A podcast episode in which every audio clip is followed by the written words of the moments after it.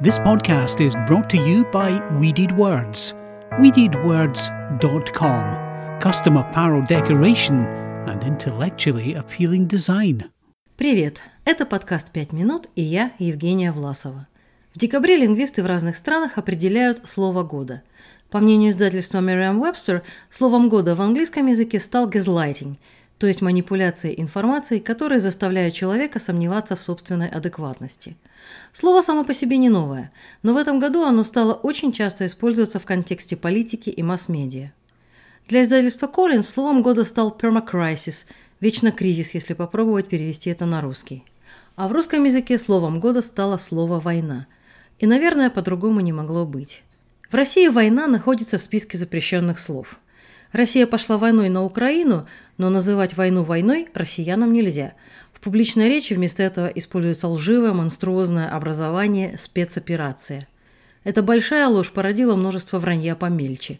Появилось огромное количество фальшивых слов и фраз, которые либо открыто врут, как фраза «своих не бросаем», либо скрывают правду, как, например, выражение «отрицательный рост», говорит Михаил Эпштейн, руководитель экспертного совета, занимающегося выбором слова года. Язык чудовищно лжет. Если судить по тому языку, который использует пресса, пропаганда, а почти все, что издается, публикуется, произносится в России, стало пропагандой, то это подлый, лживый рабский язык. Примерами откровенного наглого вранья являются, например, антислова года, денацификация и дискредитация армии. Первое слово вы могли видеть в российских новостях, когда правительство России пыталось объяснить цели нападения на Украину. А второе – это обвинение, которое предъявляют людям, протестующим против войны.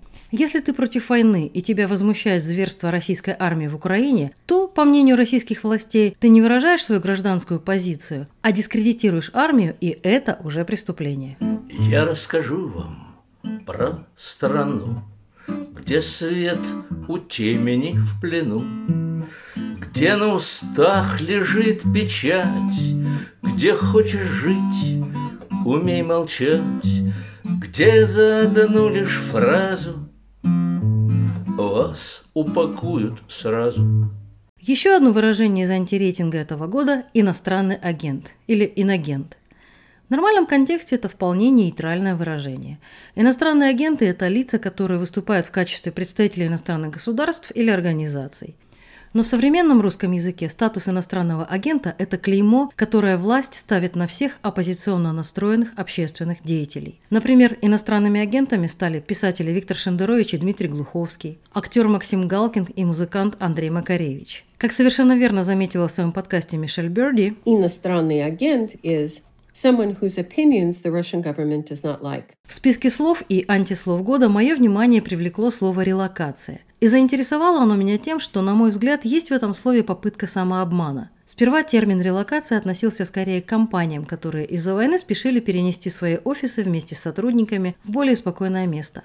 Однако очень скоро слово «релокация» стали применять к себе и люди, уехавшие из России частным порядком. С начала войны сотни тысяч россиян уехали из страны. Лингвисты задаются вопросом, почему понадобилось использовать это слово вместо, скажем, доброй старой эмиграции.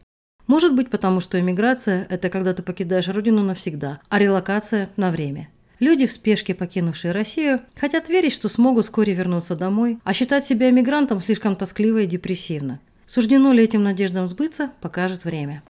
Эй, чуваки, россияне, мы чего мы звоним-то? Короче, русофоб сдох, можно возвращаться. Да, возвращайтесь, чем мы тут одни во всей стране, нам тут скучно. Э, да ну на. Не поедем, мы тут уже устроились. Да, да, да точно, да, точно. да, да, да. Нас тут не особо любят, но хоть в мясорубку не шлют. Да, да, точно, точно.